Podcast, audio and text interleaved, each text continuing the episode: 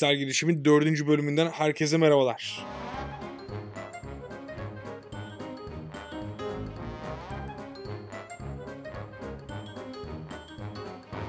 Bugün benim ilk yaptığım müzik röportajının hikayesini anlatacağım. İlk müzik röportajı yaptığım grup Daft Punk. Bence mükemmel bir başlangıç.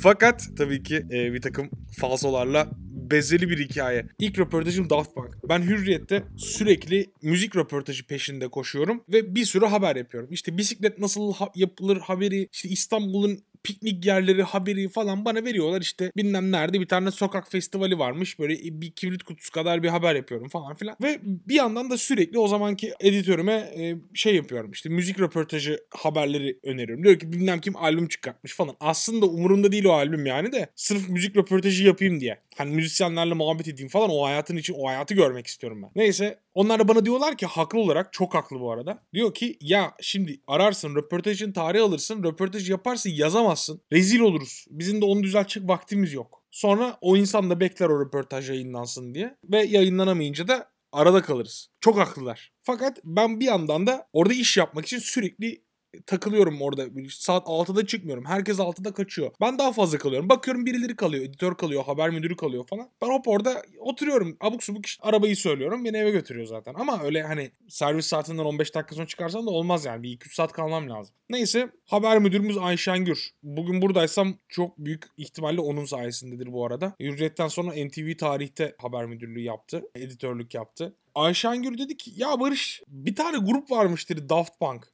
Af buyur. Bir tane grup varmış Daft Punk. Okey evet var dedim. Nasıl bir grup bunlar dedi. Ayşengül bu arada tarih konusunda gerçek inanılmaz bir derya. Lahmacun de 5000 yıllık lahmacun tarihini anlatsın sana istiyorsan yani. Tabi böyle değil ama özellikle 2. Dünya Savaşı, 1. Dünya Savaşı falan yani ülke, bir tane bir hikaye anlatmıştı mesela işte iki ülke arasındaki bir tane tünelin hikayesi. Yani böyle savaştaki önemi falan böyle anlatsın da dursun. İnanılmaz bir derya. Fakat müzik hiç ilgi alanı değil kadının. Bana dedi ki ya böyle bir grup bunlar dedi bir tane fax geldi dedi şeye ya da e-mail. Fax 2008 yılı. Fax hala var galiba. Şimdi böyle söyleyince fax yokmuş gibi geliyor ama galiba fax vardı o zaman. Fax kullanılıyordu. Neyse bir tane yani röportaj saati gelmiş Hürriyet'e. Bana dedi ki ya dedi bu, kim bu adamlar?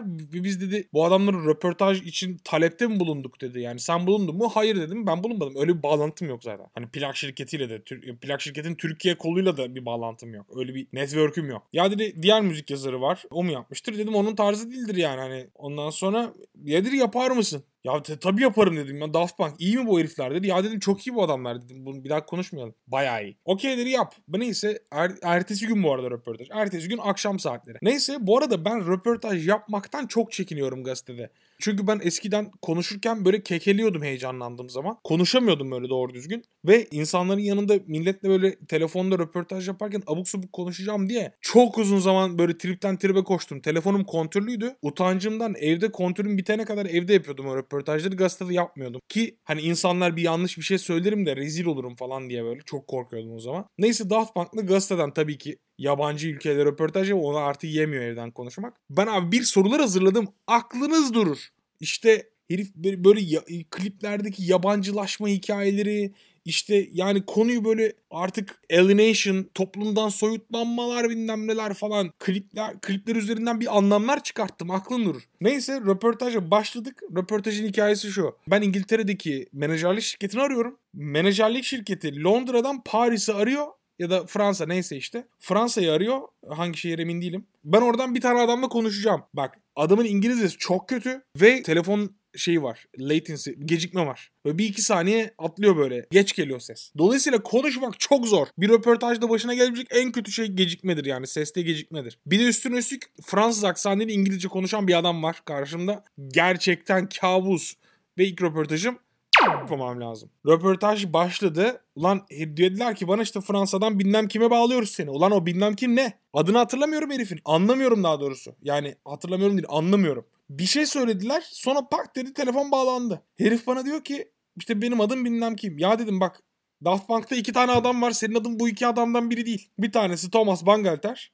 Bir tanesi de bu arada Fransızca bilmediğim için aksanım çok kötü. Aranızda Fransız lisesi olan varsa, Lozan okullarından birisi varsa özür dilerim şimdiden. Bir de e, Goy işte Homem Christo diye bir herif var. İkisi de değil adamın söylediği isim. İkisi de değil. En sonunda ben dedim ki bak senin benim adım Thomas mı? Değil dedi. Heh dedim o zaman diğeri. G-U-Y İngilizce böyle G-U-Y falan diye söylüyorum böyle. Herif evet o benim dedi ama bu bir buçuk dakika sürdü bu arada. Adamın adını anlamam bir buçuk dakika sürdü. Ve uzun uzun da gidiyor hala yani hani muhabbet. Bu arada 10 dakika ya da 15 dakika falan konuşuyor olmamız lazım. Hayatında yaptığım bak ilk röportaj ve ilk en kötü röportaj. Çünkü bir deyim vardır asla hayran olduğunuz insanlarla tanışmayın. Mutlaka hayal kırıklığına uğrarsınız diye. Bu genellikle böyledir. Benim hayal kırıklığına uğramadığım tek bir röportaj oldu. O da Motorhead Lemmy. Daha doğrusu tek değil ama yani en gerçekten güvendiğim isim oydu ve hiç hayal kırıklığına uğramadım. Onun dışında işte Dave var işte Depeche Mode falan. Önümüzdeki bölümlerde şeyi anlatırım. Lemmy'yi falan anlatırım. Gerçekten inanılmaz bir röportaj olmuştu. Fakat bu o kadar büyük hayal kırıklığı ki anlatamam sana ya. Herif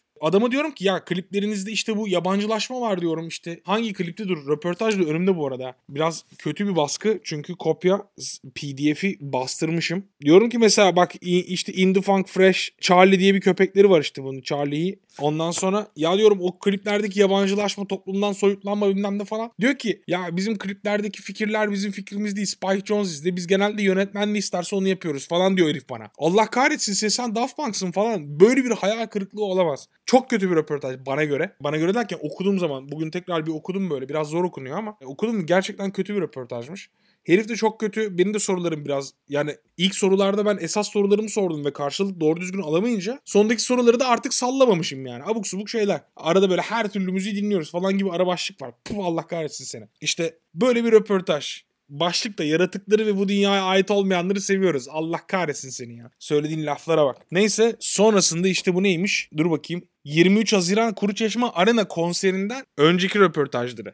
Ve ben bu röportajı bir şekilde çözdüm, yazdık. Ve ben ilk röportajımı, ilk yabancı müzik röportajımı yapmış oldum. Bundan önce bir iki üç tane Türk sanatçıyla yapmıştım röportaj tabii ki.